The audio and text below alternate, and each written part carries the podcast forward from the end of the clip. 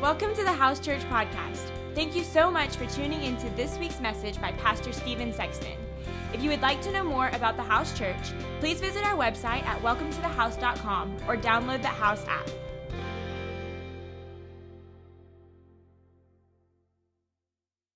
So um, I- I'm excited about this concept, reaching out your hand. I think that there are a lot of reasons why background, failure, um, uh, uh, discouragement, busyness, that we kind of hold back what God wants to do in our life. And it's so easy how quickly we take our name out of contention to be used by God. I really believe that more people would be used by God if the enemy wasn't in their ear saying, But look at all these things you're bad at, or look at all these issues. And here's the thing God picked people with issues because God knew I'm bigger than your issue. And if our issue is always the thing in front of us, holding us back, then we'll never step in to what God calls us to do. the reality is when we are weak, come on, the Bible says that He is strong. And we want to have a culture that continues to reach out their hand. Mark chapter 3, verse 1 through 6. And I want to read this to you real quick. This is a passage that we talked about last week. Mark chapter 3, verse 1 through 6. And he entered the synagogue again, he being Jesus. And a man was there who had a withered hand. And so they watched him closely, whether he would heal him on the Sabbath, so that they might accuse him. They might accuse him. That's a good that, that needs to stick out to you. Then he said to the man with the withered hand, Step forward. Then he said to them, Is it lawful on the Sabbath to do good or to do evil, to save a life or to kill? But they kept silent. You need to think about that. And when he had looked around at them with anger, being grieved by the hardness of their heart, being grieved, is it possible? Can, I give you this thought? Is it possible to be in a right place, in a holy place, around great people, and around the Word of God that can change your life, and your heart be too hard to receive it? Come on, somebody.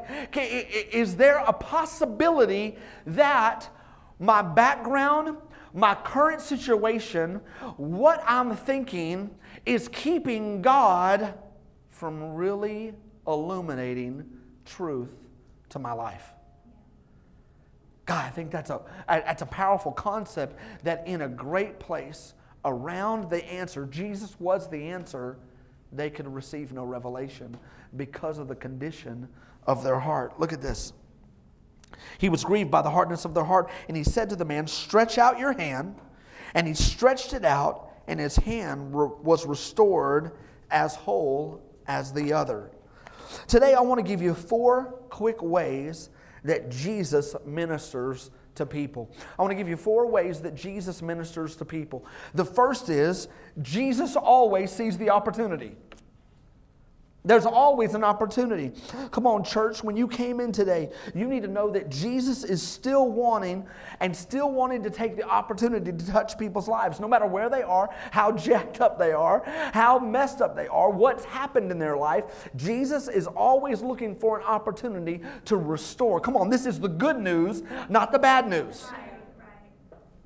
It's the good news of the gospel. And in fact, the Bible says that God is looking to, to invade our life, and many times God is the first one that takes a step towards you. In the Bible, it says that you, you didn't just choose me, I, I chose you. In first in John 15, verse 16, it says, You did not choose me, but I chose you, and I anointed you appointed you that you should go, come on, and bear fruit and fruit that would remain. Whatever you ask in the Father's name, I'm going to give it to you. Now, here's the thing we need to understand that God has a plan for your life, regardless if you have disqualified yourself. Way too many people feel like, well, if God knew what I'd all what I'd done, He knows. like He knows. Well, if if all you people knew, well, here's the here's the thing. If we're going to start that, I don't know about you, but I don't want my junk up on the screen. I don't think you want your junk up on the screen. So why don't we all just walk in a little bit of grace here and let's kind of work through the issues. Does that make sense? Because I don't really want to bear every dark moment of my life to you. And honestly, I don't want you bearing it to me. There's a difference between feeling like I need to go confess some sin to a, my brother so that we can be healed and being victimized by continual baggage that keeps us from moving on to what God has for us. Every person in this place has a story. Some are hurting, some are frustrating, some are winning. But the reality is, we, ha- we cannot measure ourselves against each other. We've got to measure ourselves against the capacity, come on, that God has given us. Jesus was headed to church. He was headed to a safe place, a place where he could study the Word, a place where his soul could be encouraged, where he could encourage others. And there he encountered, he encountered two different mindsets. One man was there with a need and withered, and the other were in the room criticizing and trying to stop what God, come on, was doing.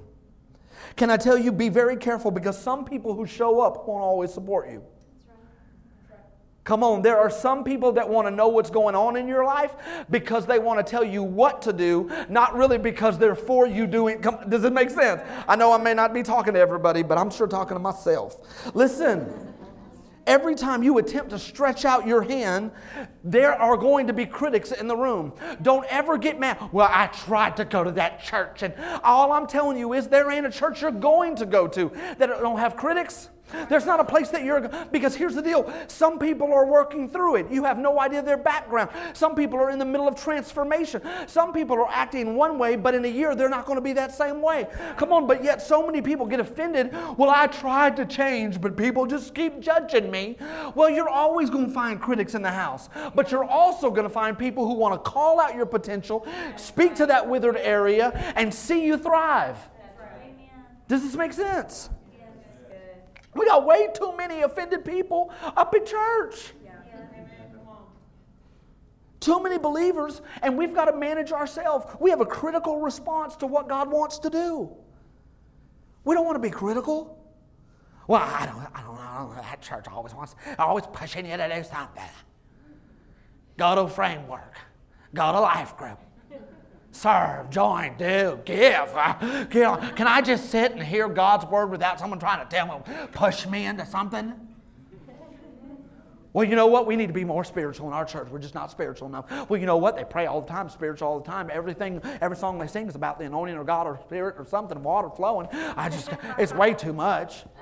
It's not, we need more preaching. We need less preaching. We need five more songs. We need two more songs. Songs are loud and they're annoying, dear God.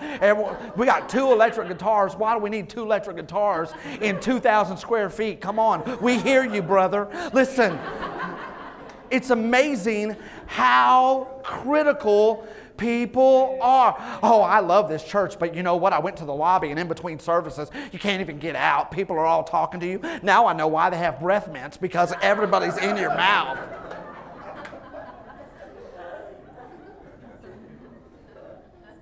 The children's church is great. The children's church, I just think, and it doesn't matter what it is. Come on, don't be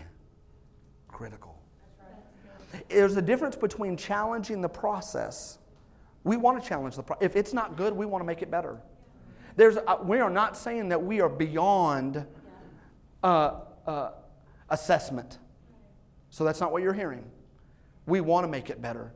If something's not good, we want to make it better. If we can be better in this area or we can be more efficient, and there's a lot of people that have come to us and said, hey, what about this? What about this? What about this? And when they come in a heart that wants us all to be better, we're like taking notes. Let's do this. Yeah. But you, you know, come on, come on. You, you all have family members. You know. Don't act like, what are you talking about? Come on. You know. Can't ever get a haircut right enough. Hmm. What'd you do there? I just got a haircut. Oh. Hmm. Listen, listen. Or we have people that are, are because they've been criticized, they are, they are walking around trying to prove it, and there's this offense there. Well, I just know how they feel about me. Well, how do you know? Who have you talked to? Have you talked to them? Have you asked them? Do you know? Well, you know, I just I, I just know things. I have a spirit of discernment. Come on. Listen. Make sure that it's not a spirit of discernment that is critical because what you may be calling God could be the enemy. Because you don't need a spirit of God to be opinionated about everything. And I've met a lot of people in my life that want their opinions to be holy. But the reality, it's an opinion, baby. There's principle and there's preference. And come on, we got to make sure, as the body of Christ, who were the critical people? They were the people that knew the word the best. Is it possible that you can be so close that you really miss the truth? We don't want to be that as a church. The Pharisees, they didn't want anybody to be healed. They wanted separation. They wanted division. Come on. They cared more about the standard than they did about the person. Yeah.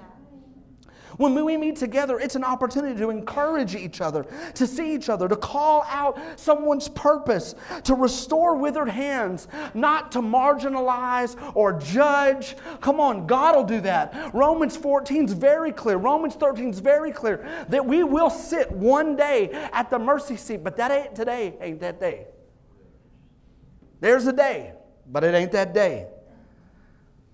I was talking to a man about three weeks ago. And I was asking him how he got to the church. He and his wife had been coming for about, about four or five months, really committed. And I began to start talking to him. I said, Hey, how, what was your process? Tell me your, tell me your road. He said, Man, we'd moved up in this area. Both me and my wife got jobs, and well, it was bad. It was really bad. We were fighting all the time. You know, I, I, I, uh, I had gotten into just some things that I, I probably shouldn't have. And uh, my wife had a coworker from the house that invited me to church. And so we came and, and we checked it out and we loved it. Everybody was friendly. It was great. But you know how life is. Uh, we got busy. We left two weekends and then all of a sudden we, we didn't go. And, and, and it got worse. It got worse. My attitude, her attitude, all of it, it, it was just really bad. And she just said, Hey, something needs to change and I think I want to go back to the house and she came and instantly she met they met some young adults they got into the life group they went through framework they heard some things that were going on and, and, and now he was like you wouldn't even recognize who we were and who we are That's awesome. Our marriage is thriving. We have friends. We're not alone. God has been moving. We're so excited to be here. I mean, come on. But somebody had to see the opportunity to go up and say, hey, here's an invitation. Here's an invitation.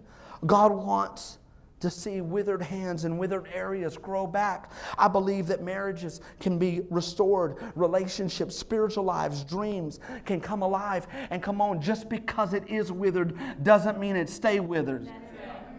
Come on. Just because it is withered doesn't mean it stays withered. You may feel like you're in a season where, you know, you're not, you're withering and you're not flourishing. But God is preparing this church to be a place where opportunities are seen and they happen.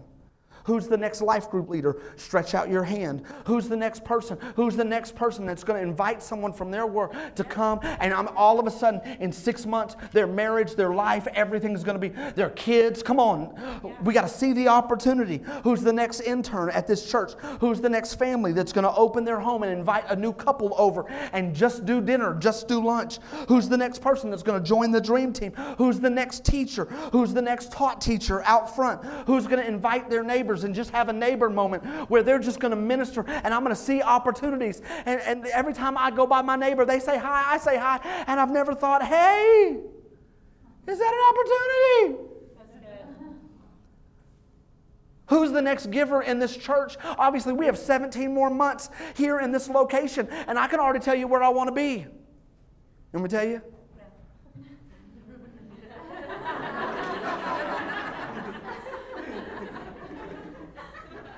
I just really want to tell you. This is what I'm praying for. I'm, I'm telling you, I'm praying. I want to be in Frisco Station Mall. That's where I want to be. That's where I want to be. Now, they may not rent to us.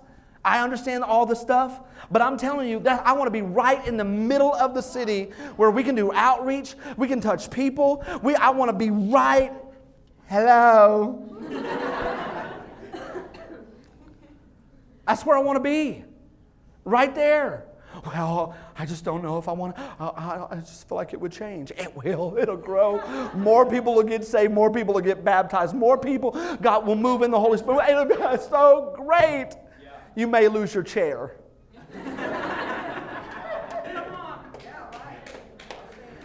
you hear what I'm saying? The worst thing ever. when I was a kid, I played basketball and we, we were, man, we were in low income house. We were, we had no money. Come on, we were on WIC and food stamp. We had nothing. nothing. And uh, we were living in Beeville, Texas. And I was playing basketball. And um, I was on this team, but I didn't have enough money to go out and eat after the games. So I kind of had my system. I would, we would all be in the bus, and I would stay in the back, and everybody would get off. And I would purposely be the last one, and I would wait till everybody was out then I would go to the bathroom. And I would stay there for a while till everybody moved through the, the line. And then I would come sit down while everybody was almost done eating and did this three or four times. And um, I'll never forget, like it was like the fifth game, away game. And I was in the back of the bus. I had waited a long time. I come in and I'm beelining it right to the bathroom. And the coach really loudly. You know, coaches have those like fear of God. You know what I'm saying? Sexton, get over here and get your money. You left your money out. I was like, I don't have any money. and over there was a cup that had Sexton on it, and all the guys had put in a dollar or two dollars. And and I never, there was never a cup not on the table for the rest of the time that I played basketball. It changed my life. I, I, I, I, could, I was almost, I was overwhelmed. But someone saw the opportunity. Yeah. And, church, here's the deal if you are praying for a revival, but you don't see the opportunity, there is a disconnect right. in what you're praying for because hurting people are, are ready for something fresh all the time. We got to see the opportunity. The second thing is this Jesus calls to the needy. Jesus calls to the needy. Luke chapter 4, verse 16 through 19 says, When he came to Nazareth, where he had been brought up, he went to the synagogue on the Sabbath day, like was his custom. And he stood up to read to read. The scrolls of the prophet Isaiah was given to him, and unrolled the scroll and found the place where it was written, The Spirit of the Lord is upon me, and has anointed me to bring the good news to the poor.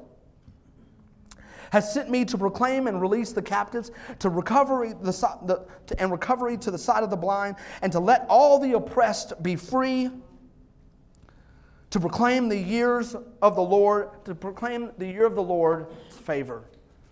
Listen, that's why we have what we have on our wall. We want people forgiven. We want people free. We want people focused. We want, I believe that, that when we begin to walk into the concepts and principles of God, favor begins to fall on our life. And favor ain't fair.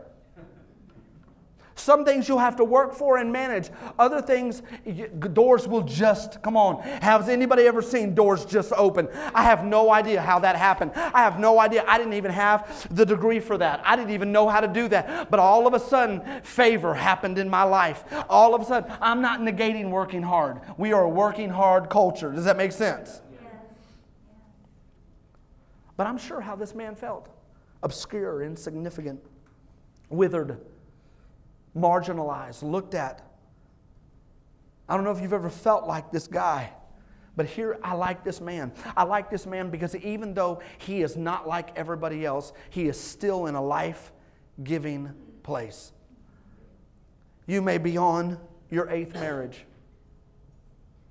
But if you'll stay in a life giving place, I promise you there will be a moment, an intersection, where the Spirit of God comes and meets with you, and all of a sudden, everything begins to flourish. But it's too easy. This man could have, I'm not, I'm, not, I'm not going to the synagogue. I know what they think about me. I see the stares. I know. I see the judgment in their eyes. No, no, I'm not going. I will be over here. Sometimes you got to be in the right place, even if your feelings, come on, yeah. are challenged. That's good. That's really good. Listen, he still finds him in a place of worship. I like this man. I don't know what you're praying for today, but Jesus calls to the needy. Don't allow your issue to keep you out of the right place. God is a God that enters the house and touches the needy. And listen, I would rather be a house of needy people than self righteous, informed, astute, religious people. Jesus didn't care what they thought. Come on, some of you need to care a little less. I know that's a hard principle to understand because there's two sides of that coin. Some people don't care about it. I don't care. Well, I mean, you have to care. You cannot say I don't care because as a Christian we care. You cannot be controlled. Does that make sense? There's a difference. There, we, we care. When, when, when, when people leave, I care. When people get their feelings hurt, I care. We always care. Now, I have to, as a leader, and you will too, you'll have to assess was it a principle or was it a preference? Is it what God's calling me to do? Or, and then I have to filtrate that through and go, okay, God, I got, I'm going to be obedient to you rather than man. And you'll have to do the same thing with your family. Come on. I've seen people come here a long time and now, and they're being transformed, and God is growing them. And here's the deal as soon as God starts growing you, you start changing. People, the critics show up. Come on. Oh, you think you're better than us now? Oh, you think, oh, I see you won't come here anymore. Oh, I see, I see how it is. And you're like, whoa, whoa, whoa, whoa, whoa, whoa, whoa. Just because I'm changing doesn't mean I'm better. In fact, I am very aware of how flawed yeah. I am. People love that you're changing until you change. And then they're like, well, you changed. And you're like, I know it.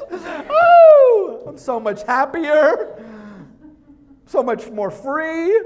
I like myself. But people would rather have you be addicted, broken, needy. You know, there are some people that you're around that would rather you be broken and needy because they want to be your fix. Yeah. Listen, this man could have said, No way. I love the fact that Jesus calls to him and says, Stretch out your hand. He could have said, No way, I'm not going to be a mockery. Don't, don't call out my issue. Don't, don't call out my. Can I tell you, we are going to be a grace church, but we're going to speak the truth. And, and, don't ever be offended and don't ever think, well, St- I know Steven's talking right about me. I'm not talking about you. I'm talking about life. I'm talking about sin. I'm talking about things that keep us back from what God has called us to do. And here's the thing is if we don't ever talk about issues, then we can never be set free. Love without truth cripples people, but truth without love keeps them babies. We're going to grow. And that means we may have to look in the mirror. Yeah. And at times, even in our marriage, at times in my parenting, at times my mouth or my attitude, it didn't line up with what I believed. And if my wife or people in my life did not say, hey, what do you think about that? If they avoided the issue, we'd have never gone to the next level. And God wants you and my family free. Give him that area. Give him that area that doesn't look perfect. Don't hide it. Don't act like you're not in need. Come on, we all know we don't always have it all together. Sometimes there are great days, sometimes there are hard days. Come on. But there are days when we come in, people are like, well, I don't know about this church. Y'all worship because we're broken. We, be, we need. We, I don't know what to tell you. But I'm, I'm in a good season right now, but I've come out of a season, and all I'm telling you is we're going to sing, and it's going to be loud, and it may not be good.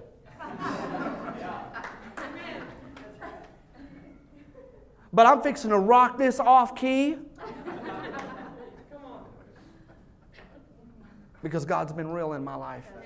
He's transformed my family. My kids don't know anything about the background that I came from.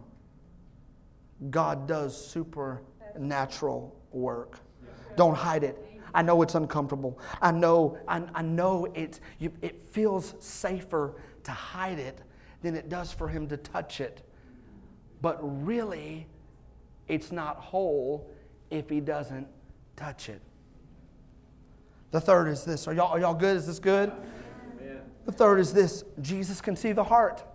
Jesus can see the heart. Jesus can see the heart. It's interesting that when Jesus began to start talking, they kept silent. They, the teachers, kept silent. They kept silent. Come on.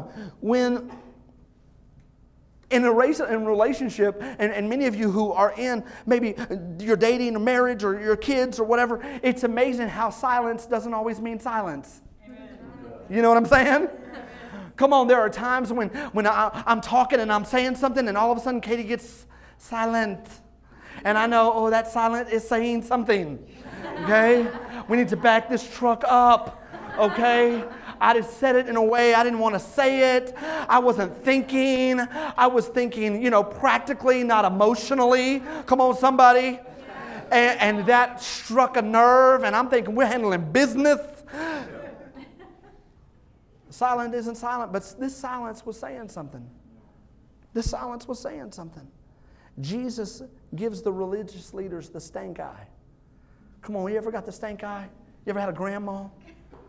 Ever had a mom, a dad that just could give you the look, and all of a sudden you're like, you know, he's like, you know, that crossed the line. Jesus is giving the stank eye to the religious people, the leaders, because that you are not representing my Father. Your love is cold, your heart is hard, and you care more about the law than you do about life. Jesus gives a stank eye. You don't want the stank eye from Jesus. Jesus is angry with the response of the Pharisees. Listen, what religion? It's not, a, it's not about religion, it's about a relationship with Him. When you see withered, it's amazing. When you, when you think about what withered is, it's dried up, powerless, broken.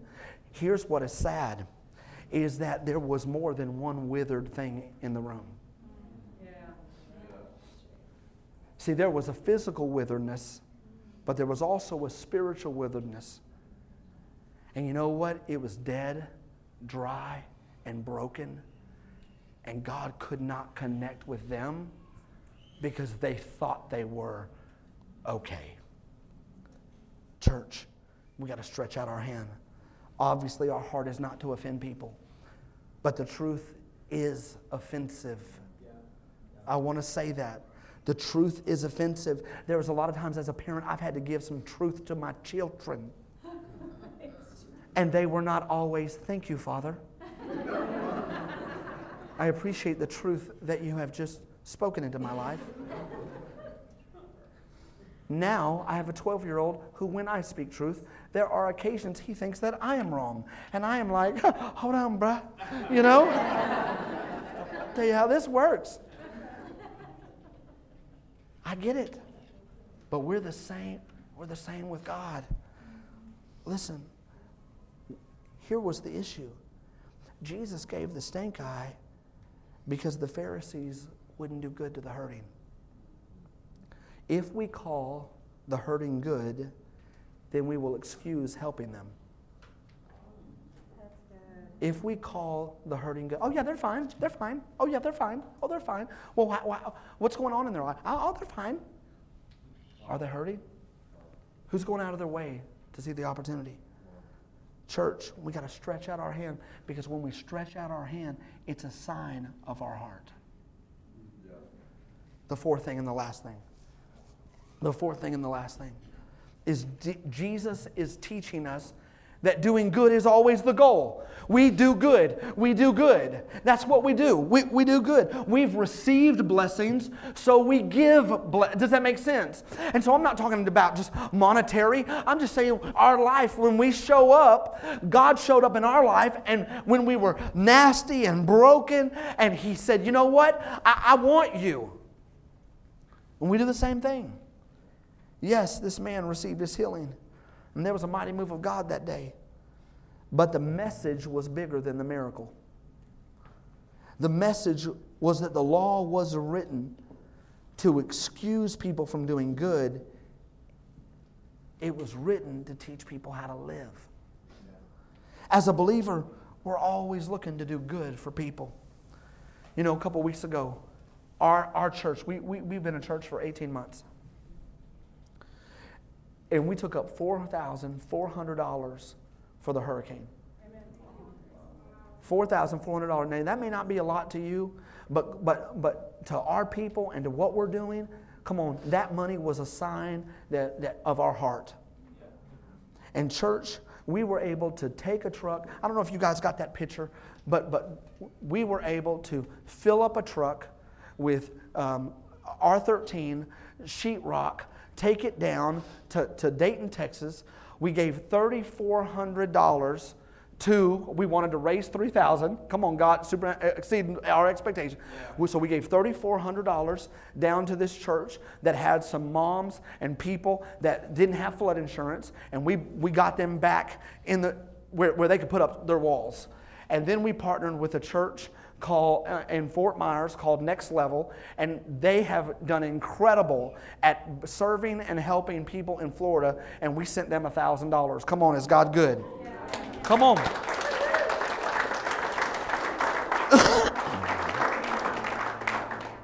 God is good. We always do good. We do good to our neighbors. We do good. And can I tell you, the biggest time that we blow it is when we've been distant from the Lord and then, come on, we're driving mad. Come on, we went through fast food and thought it should have been fast.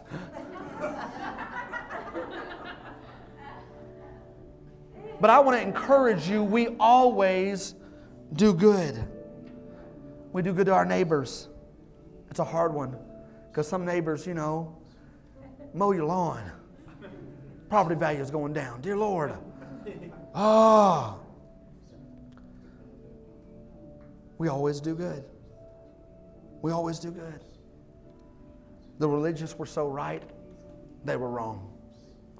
And this week, I want to encourage you to see the four ways that Jesus begins to minister to people. And I would hope that he would be able to minister in you and through you to somebody else. Thank you for listening to this week's podcast. We would love to hear how this message ministered to you. Feel free to let us know on the Connect tab of the House Church app. We hope you have a great week.